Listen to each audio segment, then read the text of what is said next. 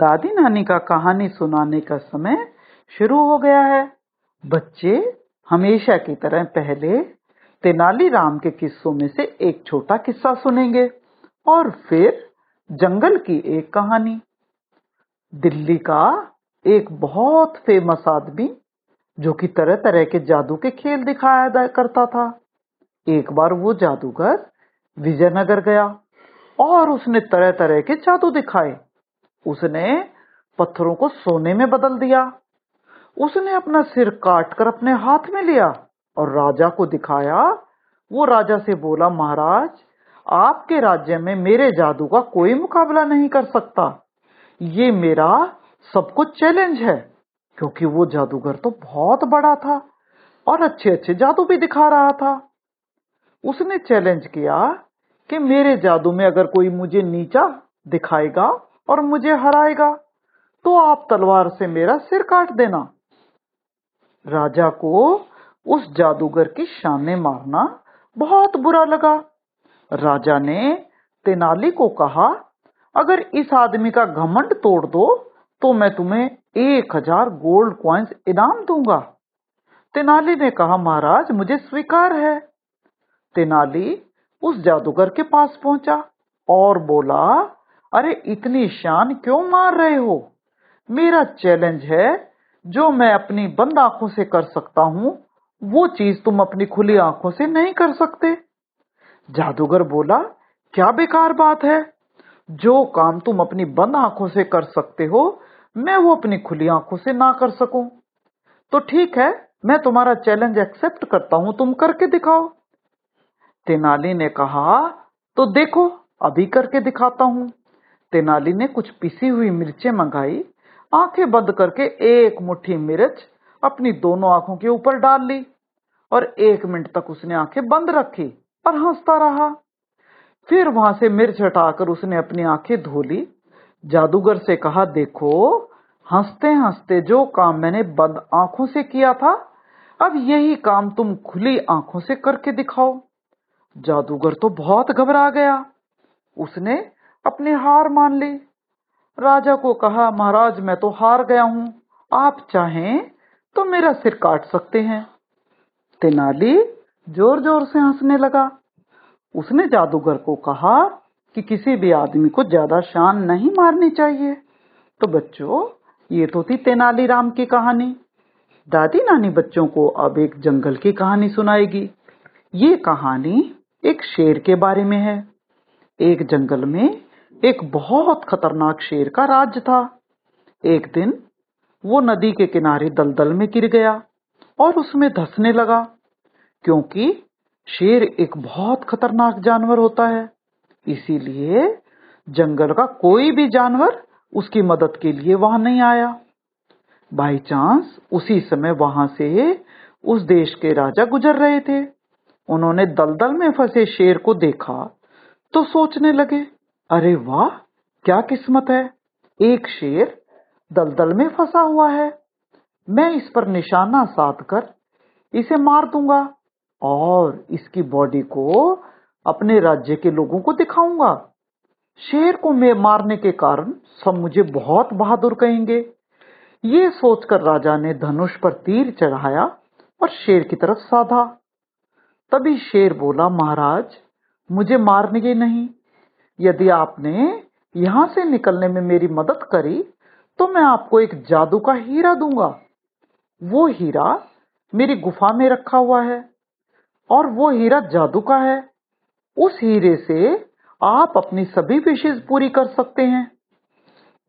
हीरे के बारे में सुनकर राजा के मन में लालच जाग गया। शेर की मदद करने के लिए राजा पास के गांव में गया और वहां से पहियों वाला एक पिंजरा लेकर आया और एक बहुत मोटा रस्सा भी लेकर आया। राजा ने पिंजरे को रस्से से बांधकर दलदल में धकेल दिया और शेर को कहा कि वो पिंजरे में चढ़ जाए। और उसके बाद राजा कोशिश करने लगा कि रस्से को बाहर खींचकर पिंजरे समेत शेर को बाहर निकाला जाए। राजा बहुत कोशिश कर रहा था, लेकिन वहां पर बहुत फिसलन होने के कारण वो ऐसा नहीं कर पा रहा था। परंतु किसी तरह से शेर पिंजरे में तो घुस गया था, लेकिन थोड़ी देर बाद राजा की खींचते खींचते पकड़ ढीली होती जा रही थी और शेर के वजन के कारण पिंजरा भी दोबारा से दलदल में फंसता जा रहा था। राजा ने सोचा क्यों ना गांव वालों को बुला लिया जाए, वो मदद करें। ये सोचकर राजा गांव वालों को और गांव के लोगों को बुलाने के लिए निकला तो थोड़ी दूर पर आगे से चोर आ रहे थे। चोरों ने राजा को पकड़ लिया, उन्होंने राजा को मार दिया और राजा की सभी कीमती चीजें, ज्वेलरी सब छीन ली। अब शेर ये सब देख रहा था। इस सब को देखकर शेर को अब तो अपनी जान के बचने की उम्मीद ही नहीं रही थी, क्योंकि राजा ही उसको बचा रहा था और राजा को तो चोरों ने मार दिया था। कुछ देर बाद वहां एक हाथी आया। वो हाथी उस जंगल में नया था, जो शेर की क्रूरता और चालाकी को ज्यादा नहीं जानता था। जब शेर ने हाथी से बहुत रिक्वेस्ट किया कि वो उसे बाहर निकाल दे और उसके प्राणों को बचाए, हाथी को शेर पर दया आ गई। उसने इसको अपनी ड्यूटी समझा और शेर को बाहर निकालने के लिए तैयार हो गया। थोड़ी देर में अपनी सूंड की ताकत से हाथी शेर को सूखी जमीन पर घसीट लाया। अब जब शेर पिंजरे से बाहर निकलने लगा तो पिंजरे का दरवाजा बंद देखकर वो हैरान रह गया। अपने आप को शेर से सेफ रखने के लिए चालाक हाथी ने पहले से ही शेर के पिंजरे का दरवाजा चुपके से बंद कर दिया था। शेर ने हाथी से पिंजरे का दरवाजा खोलने के लिए रिक्वेस्ट किया, लेकिन हाथी बहुत चालाक था। उसे डर था कि पिंजरे से बाहर आते ही शेर सबसे पहले उस पर अटैक करेगा और अगर उसे नहीं मार सका तो वो जंगल के किसी न किसी बेकसूर जानवर को जरूर मारेगा। शेर कई दिन से दलदल में फंसा हुआ था और वो भूखा भी बहुत होगा। ये सोचकर हाथी ने उसकी बात को बिल्कुल नहीं माना। हाथी ने नदी में पानी पिया और शेर को बंद पिंजरे में छोड़कर चला गया। शेर एक बार फिर बहुत चिंता में हो गया कि पिंजरे से बाहर कैसे निकला जाए। शाम हो चुकी थी, उसे वहां सुबह से पहले किसी के आने की कोई उम्मीद नहीं थी। अगले दिन सुबह होते ही एक ब्राह्मण नदी में नहाने के लिए आया। जब वो पिंजरे के पास पहुंचा तो उसमें बंद शेर को देखकर हैरान रह गया। शेर ने ब्राह्मण से रिक्वेस्ट किया कि वो पिंजरे का दरवाजा खोलकर उसे आजाद कर दे। उसने ब्राह्मण को अपनी दुख भरी कहानी भी सुनाई। ब्राह्मण बोला, तुम पिंजरे से बाहर आते ही मुझ पर अटैक कर दोगे, तब मेरा क्या होगा? शेर बोला, नहीं नहीं, ऐसा कभी नहीं हो सकता। अपने बचाने वाले को मैं कैसे मार सकता हूँ, बल्कि अपनी गुफा में चलकर मैं आपको एक ऐसा हीरा दूंगा जो कि जादू का हीरा है, वो आपकी सभी इच्छाएं पूरी कर देगा। शेर ने ब्राह्मण को ये लालच दिया।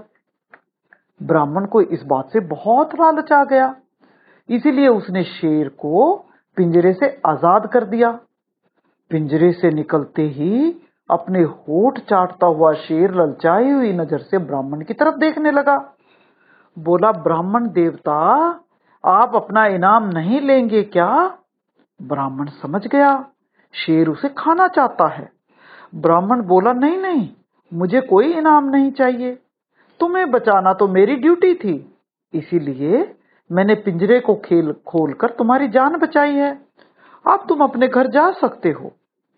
शेर तेजी से छलांग लगाकर ब्राह्मण के पास आ गया। बोला, अरे प्यारे ब्राह्मण, रुको, मेरी बात जरा ध्यान से सुनो। मैंने पिछले तीन दिनों से कुछ भी नहीं खाया है।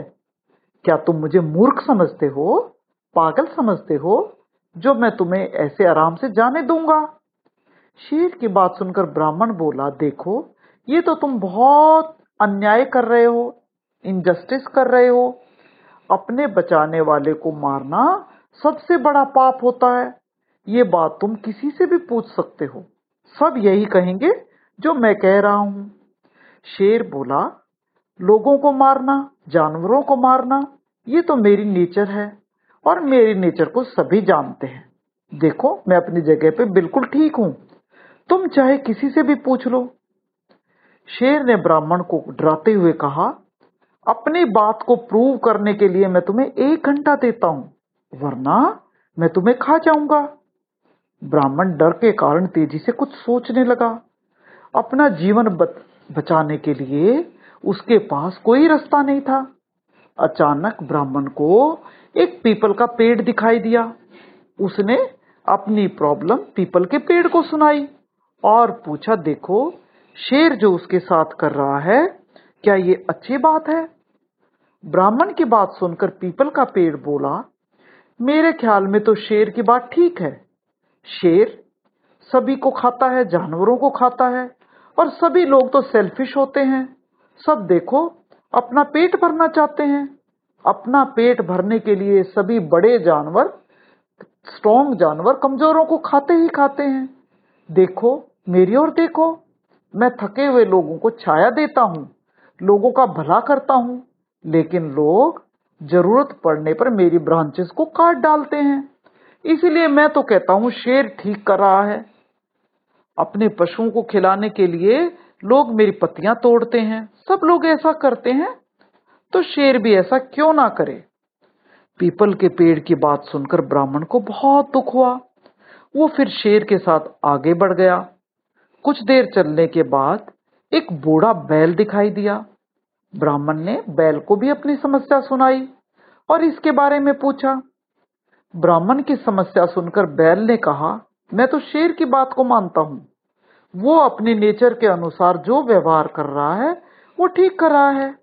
मेरी तरफ देखो, मैंने कितने सालों अपने मालिक की सेवा करी, और जब मैं आज बूढ़ा हो गया हूँ, बीमार रहने लग गया हूँ, तो मेरे मालिक ने मुझे यहाँ जंगल में छोड़ दिया। सो अपने व्यवहार के अनुसार शेर बिल्कुल ठीक कर रहा है। शेर का नेचर सबको खाना है, मांस को खाना है, तो शेर खाएगा। बूढ़े बैल की बातें सुनकर ब्राह्मण और भी डर गया। घबराहट में ब्राह्मण जंगल के रास्ते को अपनी समस्या सुनाने लगा।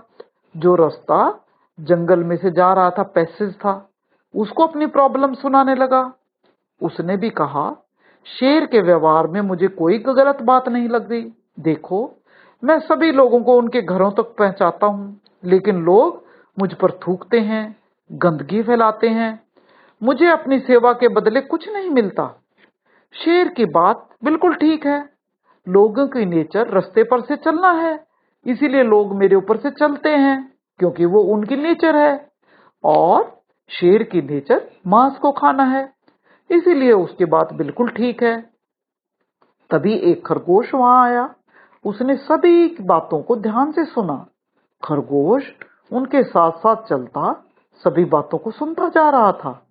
खरगोश ने ब्राह्मण से कहा, आप किस बात पर, सब्जेक्ट पर बात कर रहे हैं? खरगोश के पूछने पर ब्राह्मण ने शुरू से सारी बात खरगोश को बताई। ब्राह्मण को परेशान देखकर खरगोश बोला, सारी बात को सुनने के बाद भी मैं अपना फैसला नहीं दे सकता। क्या मुझे आप उस जगह पर लेकर चलेंगे जहां पर यह बात शुरू हुई थी? थोड़ी देर में ब्राह्मण और शेर, खरगोश तीनों उस पिंजरे के पास पहुंच गए। वहां पहुंचकर ब्राह्मण ने एक बार फिर सारी बात खरगोश को बताई। सारी बात सुनकर खरगोश बोला, मेरी समझ में ये नहीं आ रहा है, इतना बड़ा शेर जो कि जंगल का राजा है, इतना स्ट्रॉन्ग है, वो इतने छोटे पिंजरे में कैसे घुस सकता है? मैं तो इस बात को मानने को तैयार ही नहीं हूँ। शेर कभी इस पिंजरे में घुस ही नहीं सकता। खरगोश को दिखाने के लिए शेर झट से पिंजरे में घुस गया। बस समझदार खरगोश ने झट से पिंजरे का दरवाजा बंद कर दिया। तब खरगोश ने ब्राह्मण से पूछा, जब आपने शेर को देखा था तो शेर क्या इसी तरह से पिंजरे में बंद था? इस पर ब्राह्मण ने सिर हिलाकर कहा, हाँ ये इसी तरीके से बंद था। तो खरगोश ने कहा, अरे ब्राह्मण भाई, इस पिंजरे को ताला लगा दो। इस चालाक और क्रूअल और अन्यायी शेर को तो इसी तरह पिंजरे में ही बंद रहना चाहिए। और प्यारे ब्राह्मण, आगे से इतने खतरनाक जानवर की बात पर कभी विश्वास नहीं करना। ब्राह्मण ने खरगोश को लाख लाख धन्यवाद किया। खरगोश ने ब्राह्मण की जान बचा दी थी। इसके बाद सब अपने अपने रास्ते चल दिए और क्रूअल शेर फिर पिंजरे में बंद हो गया और तड़प तड़प कर कुछ दिनों में भूख और प्यास से वो मर गया। तो बच्चों, आज की कहानी यहीं खत्म होती है।